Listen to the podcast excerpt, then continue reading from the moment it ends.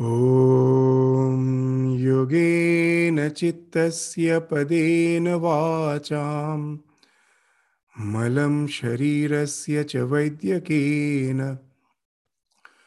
योपाकरोत्तं प्रवरं मुनीनां पातञ्जलिं प्राञ्जलिरानतोऽस्मि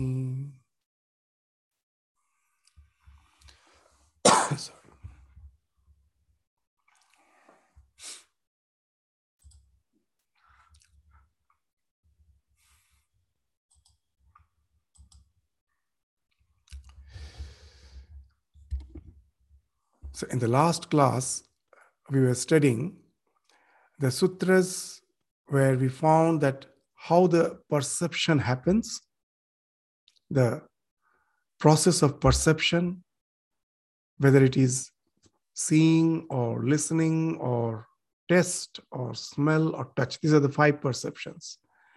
So, how the what is the process of this perception, and how those perceptions, though uh, by default, is something which speaks of consensus reality. As we were indicating, there is no such absolute reality as such outside. It is the way we perceive the world. All of us perceive in the same way. And that we give a consent, yes, this is the reality. But it doesn't happen all the time. That our mind do have black spots, the blind spots, just like the eye. and our vision, our perception do get distorted, tinted as per our biases, temperaments, and likings. And that's all we were dealing with in the last class, the sutras which deals with these ways of perception and how they get affected by our vasanas that we were studying. Now, today, we will enter into the section of the Yoga Sutra where it is dealing with the question what's that the Purusha is the conscious principle. The Yoga Sutra takes it for granted that the ultimate reality is dual Purusha and Prakriti, the nature and the conscious principle behind it. The conscious principle in interaction with the nature is creating this universe. Whatever we are seeing is the interaction of the Purusha and the Prakriti. Now, this standpoint of yoga is not accepted by all, especially uh, those belong to the non Vedic tradition, like the Buddhist, which is also substantiated in the present days by the Western philosophy, by the Western psychology, the modern science. They also do not consider that consciousness as such is a fundamental aspect of reality. They say that it is an epiphenomenon. By the way of interaction of the matter, consciousness just have evolved. It is not the phenomenon, it is the epiphenomenon. Whereas we find Vedanta and the Yoga school, they have some difference, even the Vedanta and the Yoga among themselves. But as an overall view, they consider that consciousness is something which is the fundamental. Actually, the nature is the epiphenomenon. The whatever we see is an epiphenomenon. The consciousness, as long as the, we uh, don't take into consideration the consciousness, the nature doesn't exist. So these are the two contending views.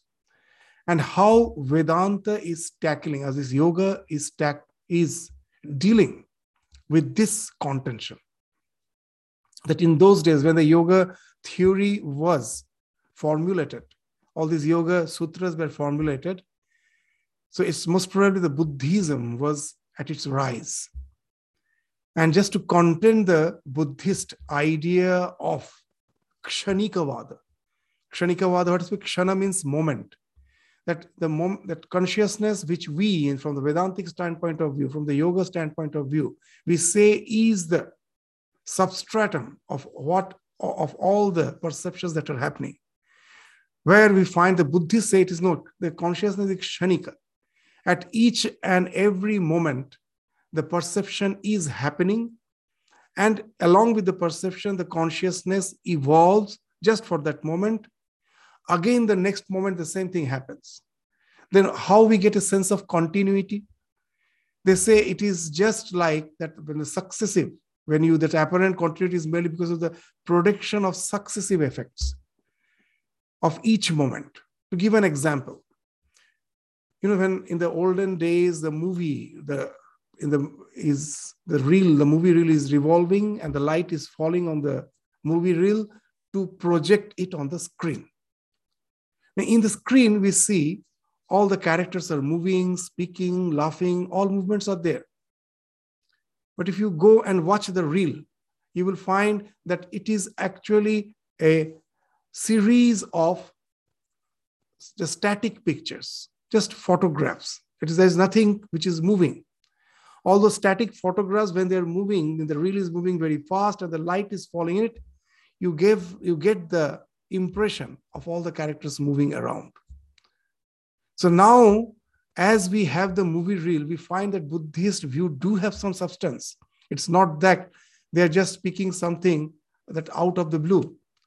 That every moment the reality is created and we have a sense of continuity because of that flow, that successive flow of the successive moments.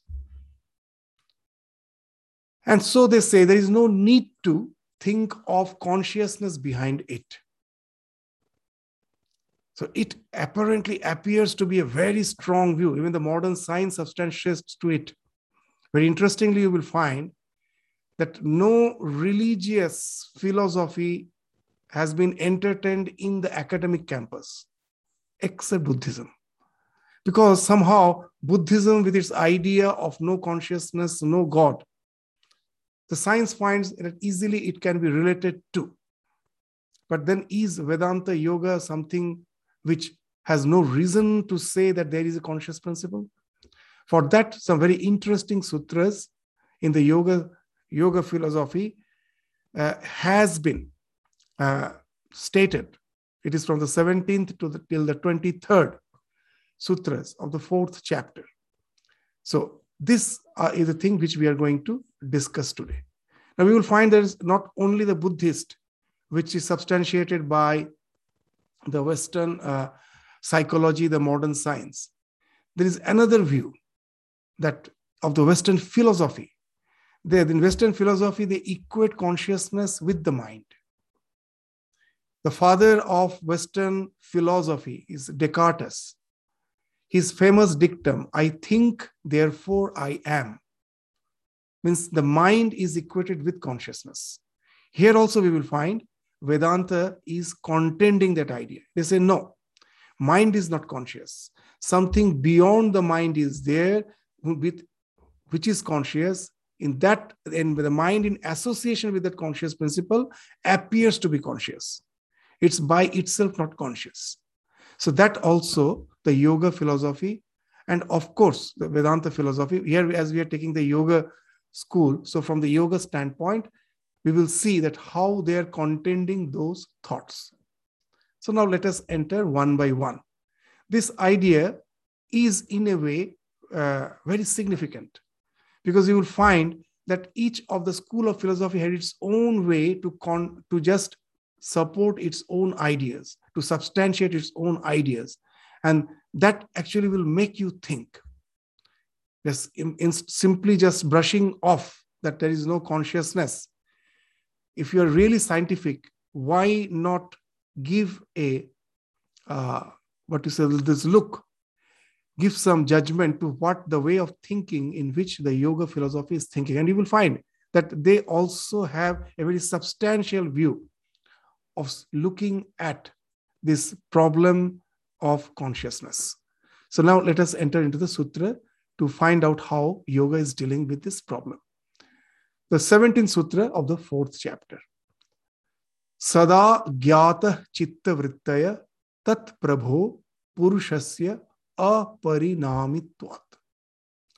The very first thing they are saying that something, when everything is moving, to have an impression that the of what you say that the impression of perception to perceive something when everything is moving, unless you have a substratum, how can you really uh, have the perception?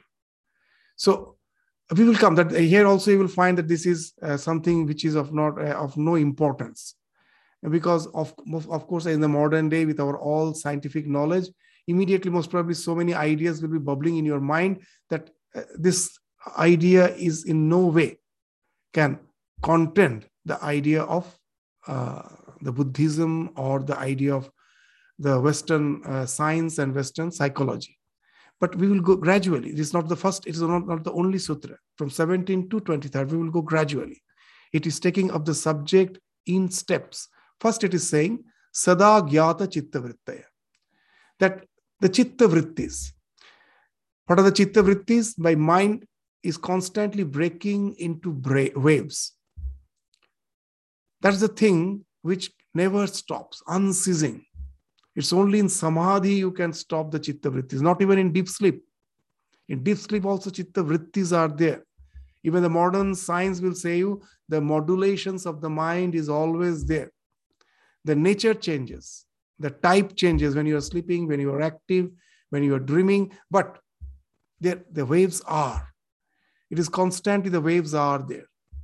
So this chitta vritti and how our perceptions happen when I'm seeing the red flower in a, it's not exactly the way that's uh, what happens. Just to understand the idea that how the perception happens, the red flower is as if reflected in that wave in the ocean there are a lot of waves and suppose the sun is being reflected in each and every wave then the content of the wave speaks of perception. So the content of the wave is the reflected sun. That content of the wave in sanskrit is called pratyaya. So now the mind is constantly breaking into waves and each wave has a particular pratyaya. What are you thinking? What you are seeing? What you are perceiving is the pratyaya. Now, very interesting, if I say that each and every moment one vritti is arising, falling, the knowledge which we get from it is just momentary, which is carried on to the next moment. And that's how the perception happens. The first thing yoga says that unless you think of one as aparinami, unchanging, how can you think uh, of relating the old perceptions with the current perceptions. That it is that the thing, suppose uh, I see a flower which has bloomed today and it is still there in the plant tomorrow, maybe for three, four days. The idea, it is the same flower which is there for three, four days. So, this linking of the ideas, if everything is constantly changing, how can you have the idea it is the same flower? Unless there is something which is aparinami, unchanging. To explain this idea, in the last class also we gave that example. That what's that example? With that which we uh, with which we can understand this sutra, that the various states of minds are always known. Sada gyata chitta vrittaya. I always know the chitta vrittis. I know what the vrittis are. Because the Lord of the mind, the Purusha, Tat Prabho, Purushasya, aparinamitvat. That Purusha is unchangeable. What it is saying, with an example, it will become very clear. In the last class also, we refer to this example. Suppose I am now sitting in the shrine. In this shrine, at morning, say from 8 o'clock, some visitor comes and he's alone. He sits here for meditation from 8 to 9. And most probably he leaves at 9. From 9 to 9.30, no one is there. And then at 9.30, some other person comes say Mr. B. The first was Mr. A, and then Mr. B comes in at 9:30, and he most probably ch- is chanting here for another half an hour from 9 to 10. So now, is there any way for A to know that B was here or B to know that A was here? They came at different times, there was a gap. Or is there any way to know that from 9 to 9:30 no one was there? if everything is happening momentarily, then how come we say that yes, I was sleeping from such and such such hour to such an hour? Means when they, when no one was there, and then I was doing such and such thing from such time to such time. and then again i was uh, engaged in some other activities from this time to this time i can in retrospect i know there's all those things how can i connect all those things unless if the it's all everything is momentary that it is, is changing how can i relate so vedanta says you have to take a sakshi there most probably there was a person sitting there all through he saw that A came, was there for some time, left. Then there was no one for there in the shrine for for quite a, uh, for about half an hour. Then again someone came and he was engaged in some other activities. It is the he, the one who is sitting there all through, he can relate that yes. So, so this eternal sakshi, unchanging, has to be resorted to to really link up all the ideas. If you say everything is momentary, how can we relate? We can relate that what uh, I was doing yesterday, what I have seen yesterday, and there is a continuum. It is the same me who is seeing all those things. That's the idea. If everything is momentary, how can I relate to that? So that's the in the 17th sutta, the first idea which we uh, are getting here. Uh, yes. Then the next idea. What is the Next idea is uh, the 18th uh, in the 18th sutra. Before going to that, we will now say we can say that why we have to take someone as sakshi. If we consider that the mind itself is conscious, as the Descartes says, I think, therefore I am. Then the mind itself, if it's conscious, then it itself becomes the witness. Why I have to think someone apart from the mind as the sakshi? So again, we find, yeah, it's a very a strong point. Now, how yoga is contending to that idea. So here will the next sutra, 18th. So let us read the sutra and then we'll find that what they want to say uh, to contend this idea that why not consider the mind itself to be self-conscious. It is it itself the witness. It is seeing what's going on. As, as and one aspect of the mind is the witness, and another aspect of the mind, the perceptions are going on. So this aspect as a witness can relate to what all is going on.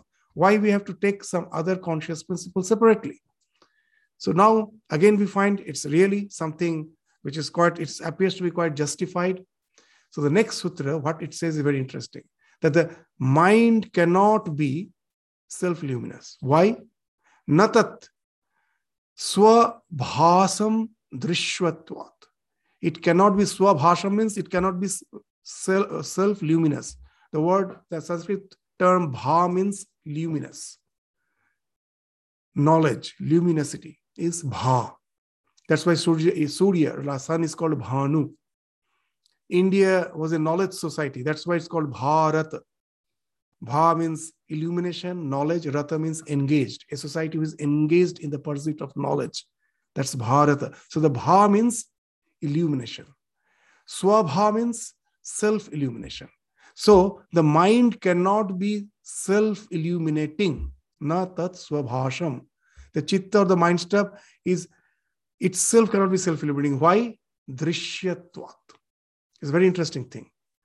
That as it is something that is seen, this is a wonderful idea. We will come to this aspect even in the modern science, in the modern neurology there is a particular section of scientists who have started that with neurology, with all its development, actually deals with the easy problem of the consciousness.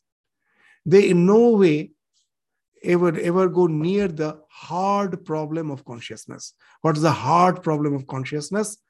That's indication easier. Now, what is the hard problem? Now, see that when uh, I am seeing a thing, another uh, one aspect is there's a self uh, uh, there is a self-reflective awareness. What is the self-reflective awareness? I know that I am seeing. You have the knowledge of your perception. You may say, what's the specialty about it? Yes, with the modern science, when following the Descartes dictum that I think, therefore I am. So It is the mind which can explain all the conscious principle. So the modern science was trying to imitate the mind. And still, all the experiments are going on in the name of artificial intelligence. And we find a robot is almost, um, uh, in many aspects, is can be at par with the human being. Sometimes they're doing something better. And there is a claim that we have almost imitated consciousness. And that's only through matter. Consciousness is an epiphenomenon. See, it's just like walking a, like a human. You order something, it will do for you, it will bring you a cup of tea. So it is, though it is, it has to be more elaborate, but to, to a certain extent, we have already imitated. But from within the section of science, the scientists they're saying that yes, what you have imitated is just the way by seeing the way our mind works, you have tried to imitate that, and that has been programmed in the robot. But whatever we do, whatever we see, there is a self reflective awareness. When I am seeing something, I know I am seeing. When I'm doing something, I know I am doing. When someone have asked me to just uh, bring a cup of tea for him, I know it is I who have prepared and brought it. When you ask the robot, go and bring a cup of tea. It goes and brings you a cup of tea. Does the robot knows that it has been asked to bring a cup of tea? That self-reflective awareness, does it know? Does it know that it is preparing the tea? Does it know that it's, it, it, it, it, it comes me and serves the tea? So that's the big question. That's the hard problem of consciousness. That I am sure only of one existence, that is my existence. When the artificial intelligence becomes something, a common phenomenon, someone is sitting in front of me, most probably I won't know whether it is a real man or an artificial intelligence. It may be so sophisticated. But then the question comes, the doubt comes is that person conscious? I don't know. But only I am sure about my own consciousness because I know I am reflecting. That I cannot deny. So, how to explain that? That I am reflect, I, I can just self reflect. When I'm seeing something, I know I am seeing. So, as if I am seeing my mind. When my mind is perceiving, I know I am perceiving. When my mind, with the help of my mind's resolution, I'm doing something, I know it is the uh, mind which has taken the resolution to do. I know that. So, as if someone is behind the mind. So, mind also becomes drishya, seen. It is not the seer. And before, you know, Drik Drishya Viveka starts with this idea. Uh, there is a uh, this small treatise on Vedanta called Drik Drishya Viveka. It starts with that, this idea. Wonderful idea. What's that? Rupam Drishyam, the external world, whatever I see is Drishya, is something seen. Why? Because the lochanam, the eyes are the seer. Now, what is the characteristic of a seer and the seen?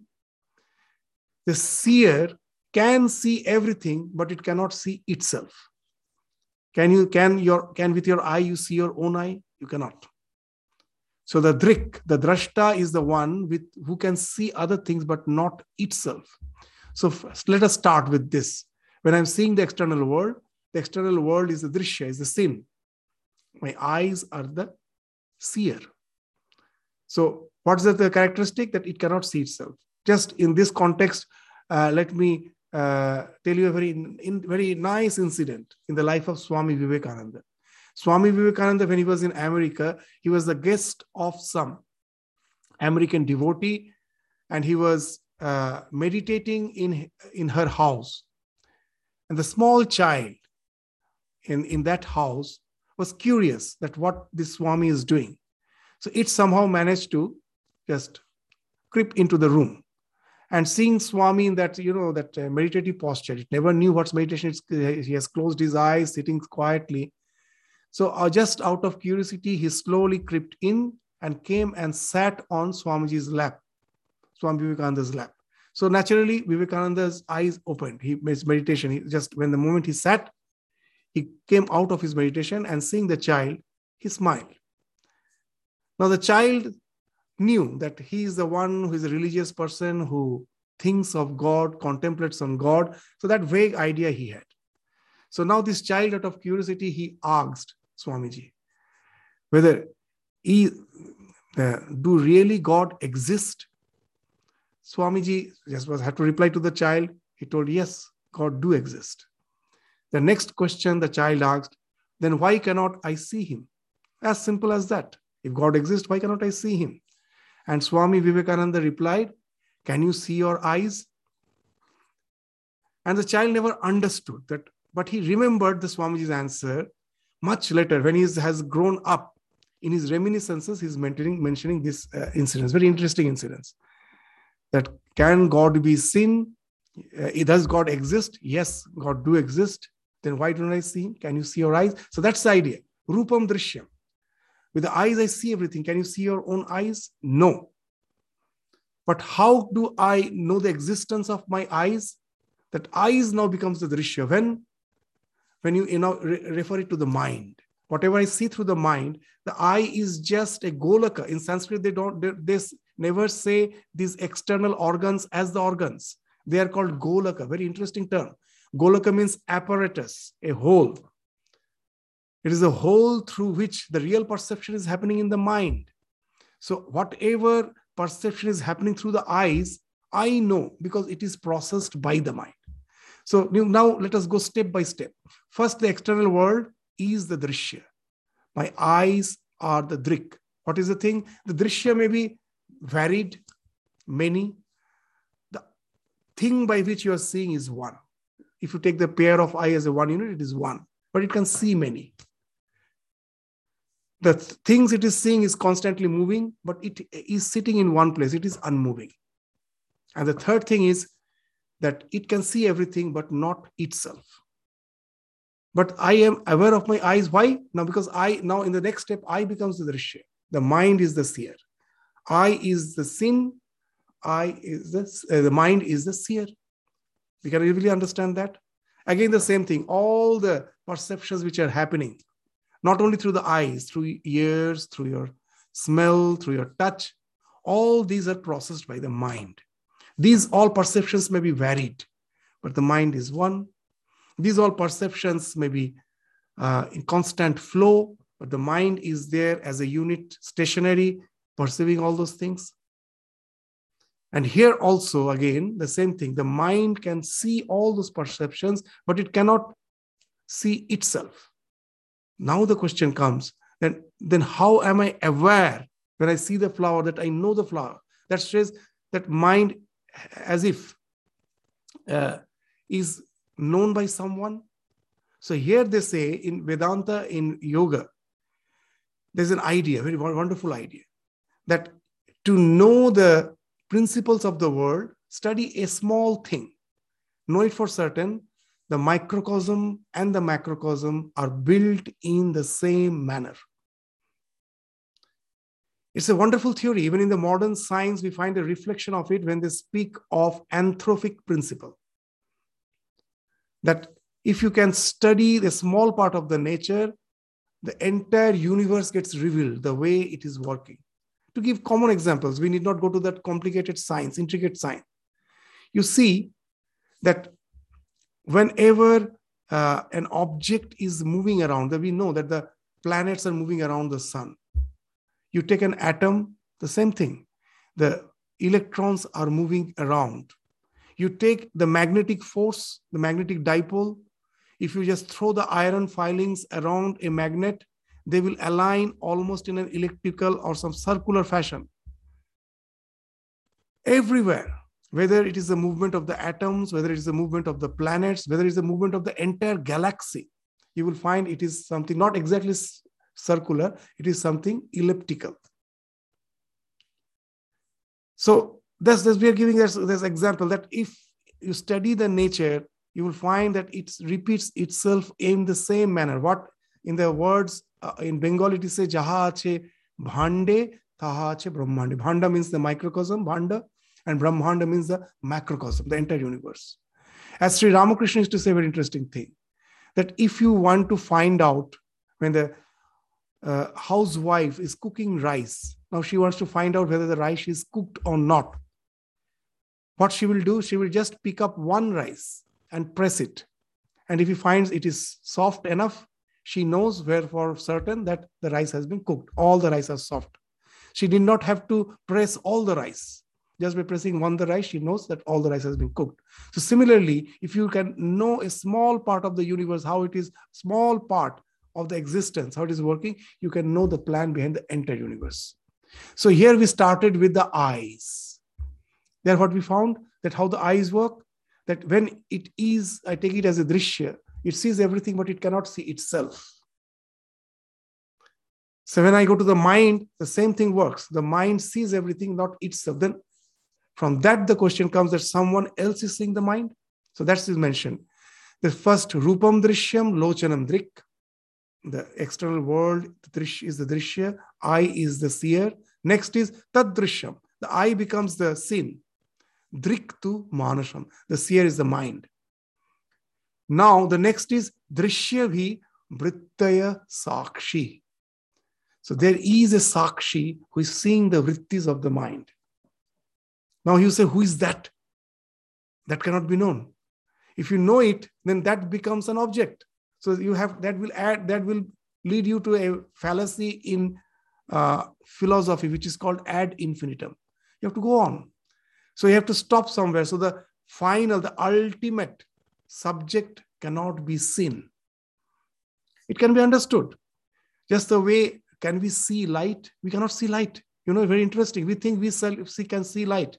Actually, what is happening when the light is falling in the atmosphere? That atmosphere is diffracting the light rays, and I see so everything lighted. Where there is no atmosphere, there is, there is you cannot see light. If you go to the moon, there the atmosphere is almost not there. It is very rarefied. Even in the daytime, what you will see, the sun is just sparkling in the sky. But the total uh, at one at one point, the place where the sun is, it is, of course, illuminated, but the entire sky is dark. Entire sky is dark. It means pitch dark, you can see light. You can just, if you look at the sun, you see the light, and on the moon's surface, you see the light. But the sky is dark because there is no atmosphere. Being, being on earth, we have an idea that light can be seen. Light cannot be seen. Light can be seen only when it is some falling on an object. Otherwise, it cannot be seen. Similarly, the consciousness, if it has to be taken as a fundamental, but you may ask what it is. Science can never find out what it is because the fundamental, it is a fundamental thing based on which everything can be explained, but it cannot be explained. It, you cannot explain it, that consciousness itself because once you can explain it, it becomes an object. Then you have to think of some other subject. So now here they say very interesting thing that this conscious principle, the witness, the sakshi, its existence we know because the mind can be seen. What I am seeing through the mind, I know what I'm seeing. So that proves that there is a sakshi. Now, if you ask, who is that sakshi? That can never be known.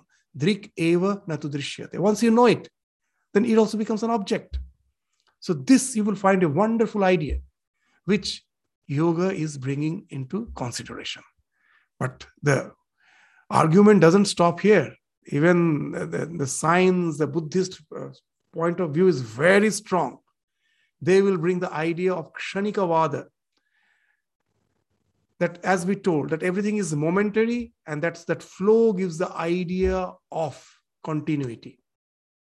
And we may say that idea is bogus unless there is a Shakshi. How can one really be uh, witnessing the continuum, the continuum?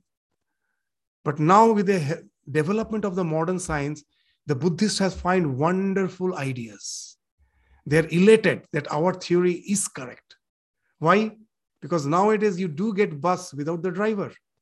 There are all those bus moving. So they, the Buddhists have started saying that we are a bus without driver. There's no self.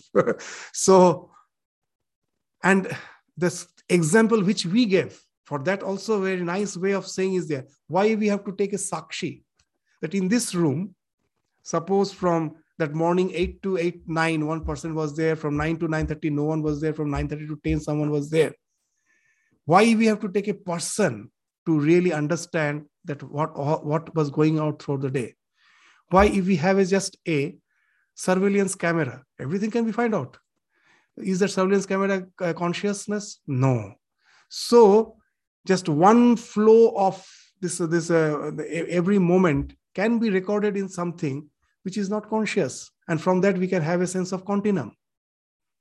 The modern discoveries has actually really substantiates Buddhist view. Now you find Vedanta is gone, yoga is gone, but it is not that easy.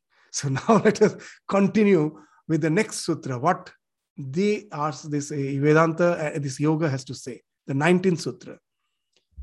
That still, when you say that, uh, that momentariness is the final explanation, the Kshanikavad is the final explanation, which is confirmed by the Western psychology as well as the modern science. Now, again, Vedanta will pose a question. What's that? Eka samayecha ubhaya anavadharanam. Eka samay. At the same time, when I am seeing the flower, there are two types of awareness. One is the awareness of the flower, and another is the self awareness that I know that I'm seeing the flower. So there's two awareness. One is the self awareness, and this is the object awareness. So at a time, these two can never exist together. This sutra is saying. Eka samaye cha ubhaya anavadharanam. So now we find, now let us just try to understand that what it is saying.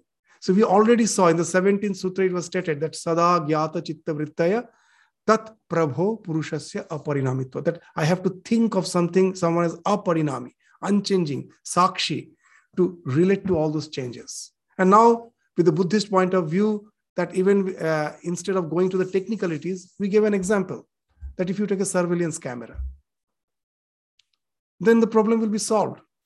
Now, here, what they're saying is something very important that actually relates to the hard problem of consciousness. This 19th Sutra is bringing that hard problem of consciousness into the picture. So, what is this to contain this argument? It's very interesting. Yes, with the surveillance camera, I can find out what was going out throughout the day. But now here they're asking when the surveillance camera is as if uh, perceiving the object is it at the same time aware of itself? That's the thing that Vedanta is asking. Is the camera aware that it is taking the pictures? It's not aware. But when I am perceiving as a conscious being, I am I aware? Yes. So now, so if you take the mind, where now his Vedanta is asking that, can you show me? Can you show this yoga is asking can you show me that when you are ob- having object consciousness at the same time there is a self awareness in that camera? Big question. So that we, that's the thing. So i am not aware. So now let us again go back to that idea rupam drishyam lochanam drik. And the eye is seeing and then the two things cannot be together the eye is aware of the object but is it aware of itself no for that the mind is required isn't it? So at a time, a thing cannot be aware of the object as well as of itself. Let's start with the eye. When the eye is seeing the world, is it aware of itself? No. For that, you require the mind. Now, again, now you go back to the mind. When the mind, mind is seeing the perceptions,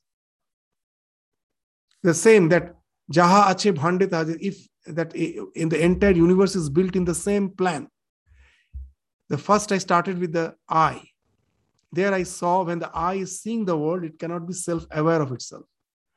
Then now we come to the mind. When the mind is observing all the perceptions, with the same theory, it cannot be aware of itself. If the same way, then someone must be seeing that that who is uh, uh, that watching the uh, what, what all is going on in the mind that must be observed by someone. Then only you can reflect that i know that i am seeing the flower. That self awareness is possible only when someone because these two cannot go together. So here comes the question that as it is never possible for the two to go together you can just show that anything the camera is it aware of itself when it is taking the picture? No that who, ha- who is aware? The one who has fixed the camera, who, who later on comes and checks. He is the conscious beings. He is aware. He then will feel that, yes, it is I who am seeing. But the, can, can the camera itself uh, have that self awareness? No. The one who is seeing the pictures of the camera, he is the, uh, he is the awareness factor. Then only, that, that thus we find in the world you can never show as per as the uh, Uh, what you say the replication the, the way the mind works even if you replicate you can never show that these two are together. That's what the sutra says. Can you show a single example where ekasamaya at the same time ubhaya means the self awareness as well as the object awareness are existing together? There cannot be. Anavadharanam. If that be the case how can you say that the mind is self aware itself when it is perceiving the all the objects. So eka samayecha ubhaya anavadharanam. You just see, it's very interesting. Even they have understood this hard problem of consciousness which we are speaking of in the times.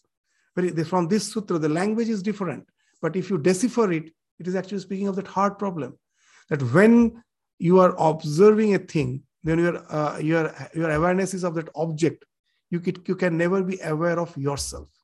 So at last, behind the mind, again, you have to think because the mind, when it is observing all the perceptions of the senses, at the same time, it cannot observe itself. So you have to consider someone behind the mind. Then who it is, again, the same question. If you can find out who it is, then again, someone has to be thought of who is observing that.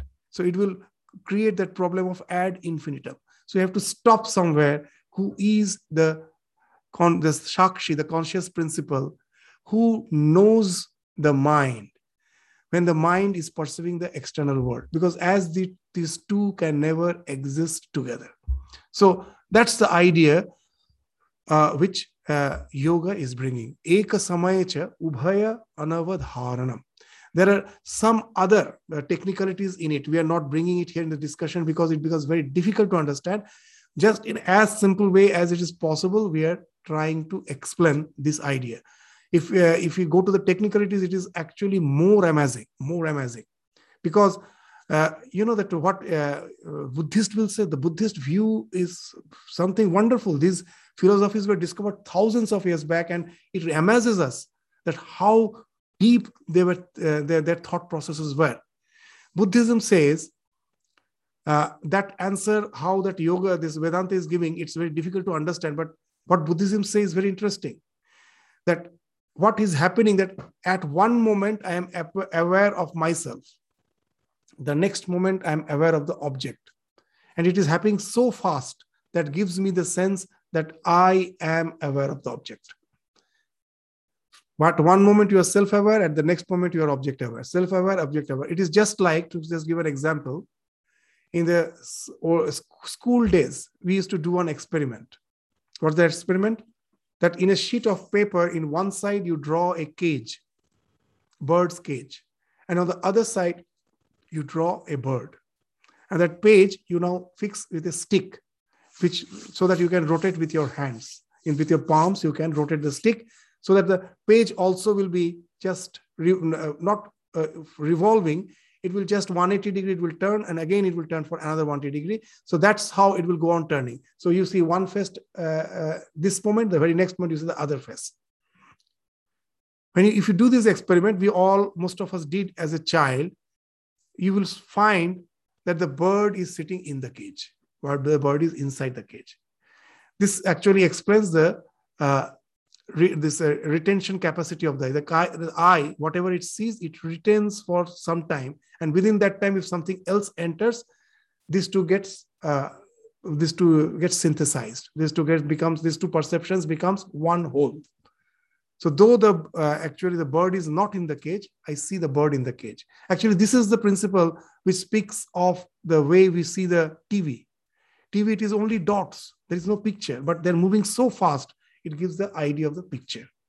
The fan, when it is revolving, you see that now when the fan is stationary, you can see the blades. When it is revolving, you see it as a disc. Why? Because when the by the time one blade moves away from your vision, uh, the retention capacity of the eye still keeps it in your vision, the next comes. So it, it appears as a disc. You don't see the blades anymore.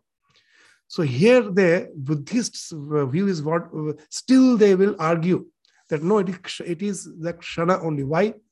That one moment you are aware of yourself, the next moment you are aware of the object, and it is happening so fast that it gives the idea that it is you are seeing that i that you is also something generated the idea self-awareness is also generated the object awareness is also generated there is no need for consciousness and this too gives the idea that one conscious thing is seeing something else so there also we will find vedanta is the contending with this idea that if that's the source that's the that's the case when you are self-aware when you are self-aware how the question of the question comes that you should be object aware means uh, the change the change for that that that that uh, the change happening in the mind that from uh, self awareness to the object awareness uh, what's the motivation for that it should go? It should be always be self aware just uh, this uh, idea is very difficult to understand but i will tell uh, we will try to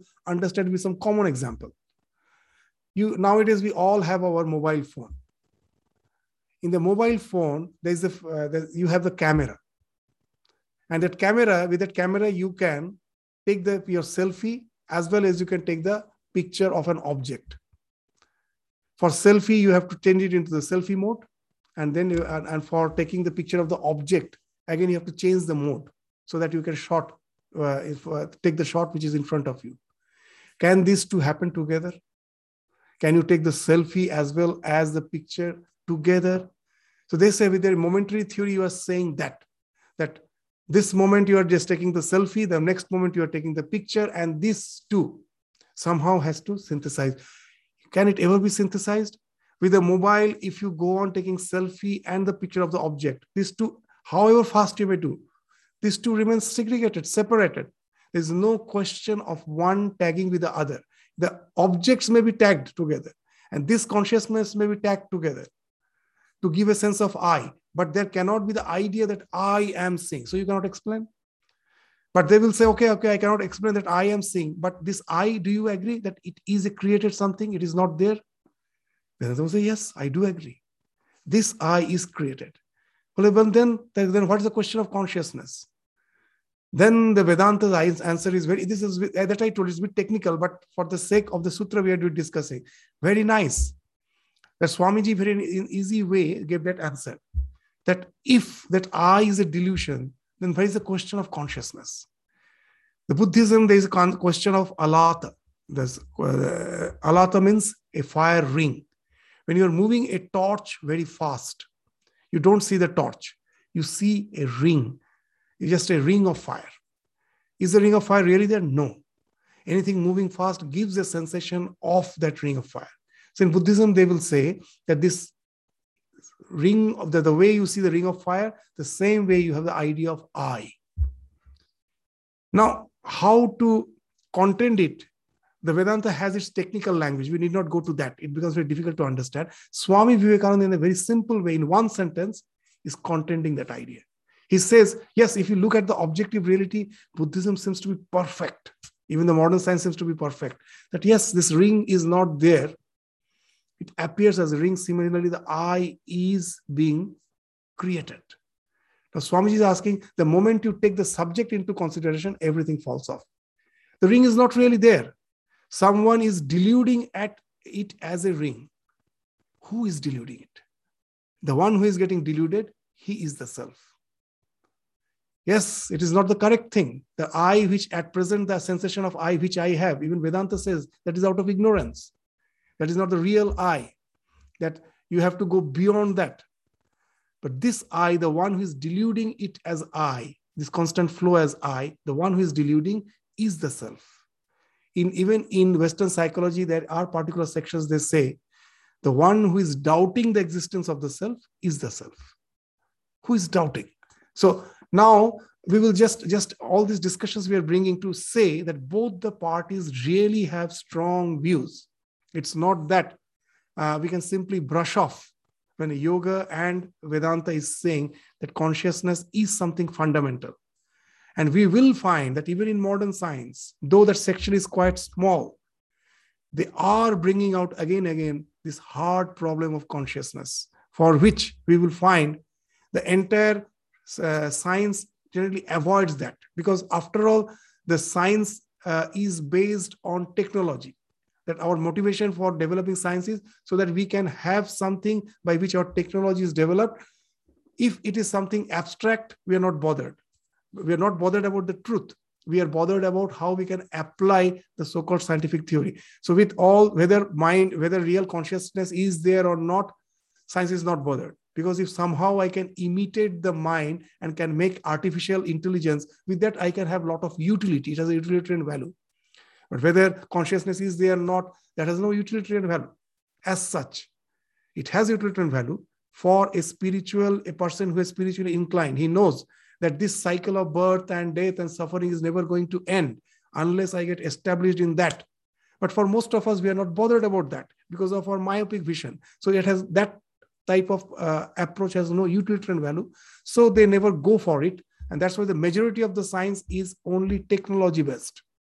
But if you really want to find out the truth, then you have to take into consideration the hard problem of consciousness. And it really puts a big question mark on the idea that nothing is, uh, what do you say, that uh, permanent, uh, nothing is permanent, nothing is consciousness which is fundamental. These ideas they're not bothered. They simply brush off. Well it is not in our purview.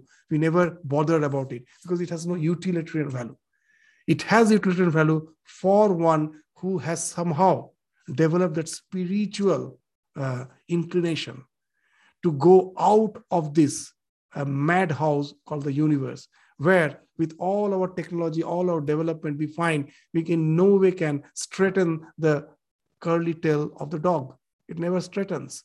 Then we think of another dimension of existence. And there, this theory, which appears now to be abstract, we find has a utilitarian value. And that's what, why this these things have been discussed, you will find is not just for the some speculations, because these sutras will be followed by the practice.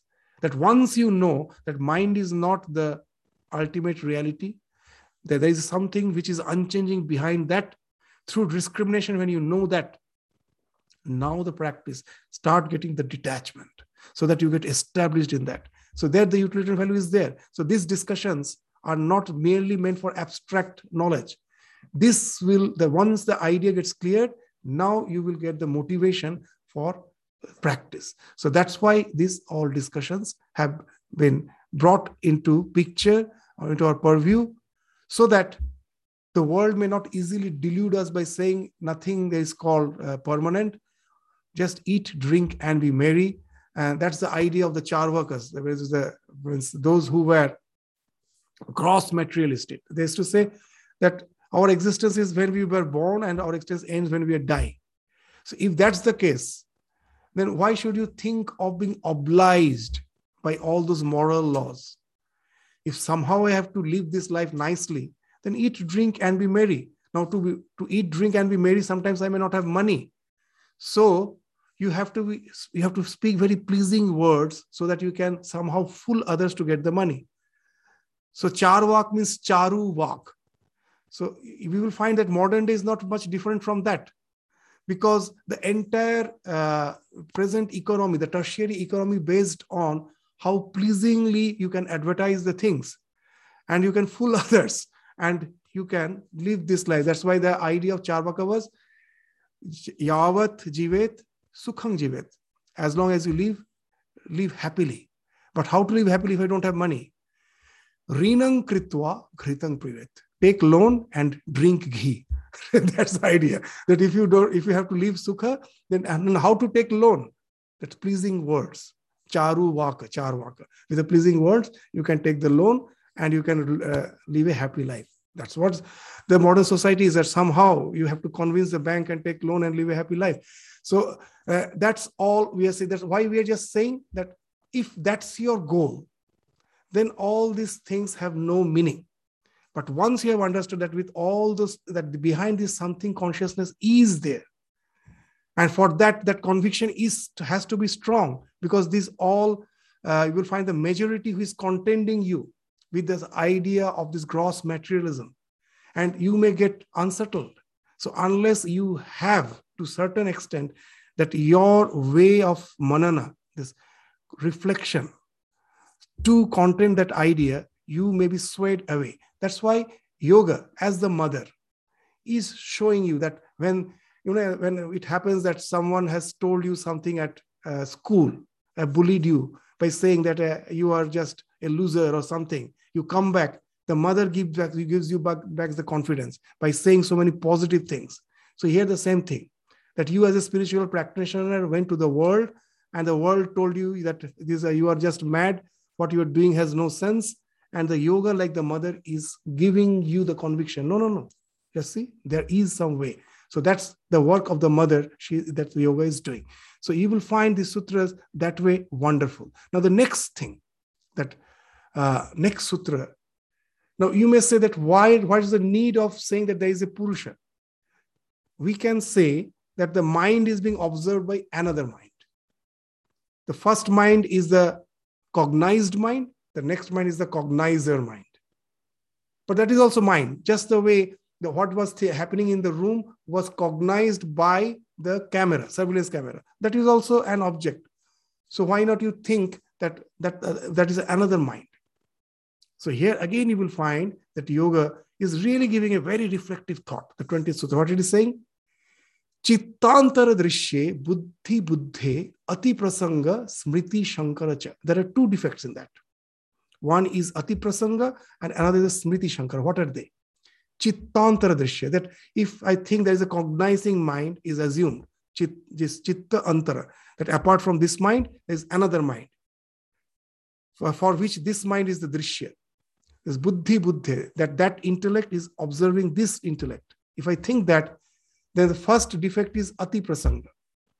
Then again, you have to think another mind which is observing that mind till you get really someone who sees. There's a that uh, the camera has to be thought that, that that camera is being observed by another camera like that you have to think. We will give a very, appropriate example uh, to understand what they're saying. Ati prasanga. You will add it, it will be leading to that defect called ad infinitum. That is ati prasanga. And smriti, the second thing is very interesting. Smriti shankara confusion of memory. If a mind is observing a mind uh, then there is a mem- confusion of memory. What actually it says is very interesting. That mind has two functions. One is to perceive, and another, whatever is, is perceived is not lost. It remains as sanskara. It's saved. Just like in a computer, it is whatever you are uh, working, it is saved. And that again can come back as smriti. So it is something like a receiver transmitter unit. It is receiving and then again transmit. The mind is something like that receiving, saving, transmitting. Now, this Zoom class, when I do, that what is this sutra is saying that Smriti Shankara is very interesting. A few days back, it happened for me. Uh, I remember in one of the session, the sound stopped. The sound stopped. So the next day, to find that uh, most probably something went wrong. So the next day, I thought that first let me check whether the sound is okay or not. Let me on the Zoom, and then I, I as a uh, to monitor that whether the sound is there or not, I opened the Zoom link in my mobile to find out whether the uh, sound uh, is here through the is um, audible through the mobile. Now I was not careful; I didn't keep it in with the earplug, just to see. Then what happened? Here is something this, this laptop is the mind which receives, saves, transmits. And for that, I'm using a monitor which is also something like the same mind. It also, the, the mobile is a shorter version of the laptop. It is also receiving the signal and then it can transmit. Now, the moment as it was working correctly, the sound which came out from the mobile, now I couldn't hear because immediately it was again uh, received by the laptop and again it came back as my what you say that uh, uh, transmitted again through the mobile again it was received by the laptop so what happened that what I was speaking, I couldn't hear. I could hear only the echo. Now, Smriti Shankara speaks a wonderful thing. It's like you are standing in a room to see your reflection in a mirror, but there's not only one mirror. That one, that uh, these opposite walls have mirror. So what you will see, infinite reflections. So for a thing, there will be infinite memories, and they all will clutter at a time when the memory is, is seeing something, the memory is revived from your samskara's mind. All these memories will come together to create that echo, and that's what the confusion of memory. So what will happen? Instead of getting the memory of something, you will be confused that what is happening. You will like instead of a particular sound, you will be hearing a noise. That the mind has become too noisy. It is echoing because one is reflecting the other. Again, it is being reflected and it goes on. So just see, we have these examples now, this laptop, mobile, this our rishis or this those who have propounded this theory, the small term, Smriti Sankara. Now relate how wonderful terms they are speaking. These terms sometimes we confuse, we don't understand. We write huge commentaries which actually serves no meaning.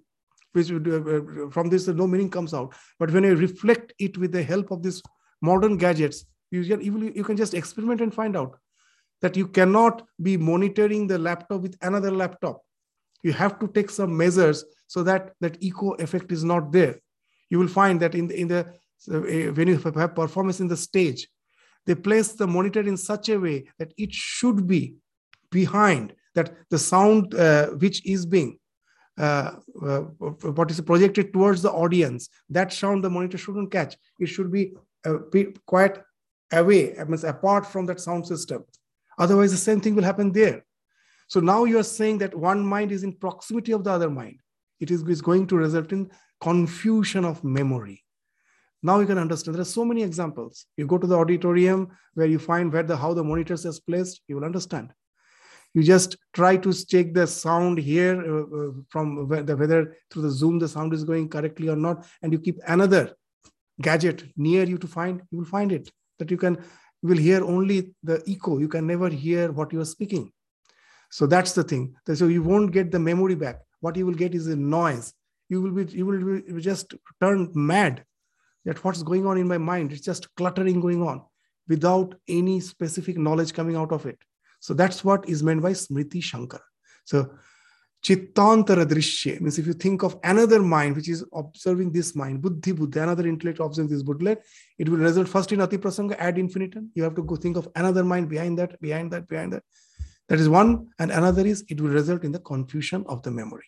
So there are still uh, uh, three more sutras which actually speaks of the separation uh, uh, that the uh, mind is itself not conscious.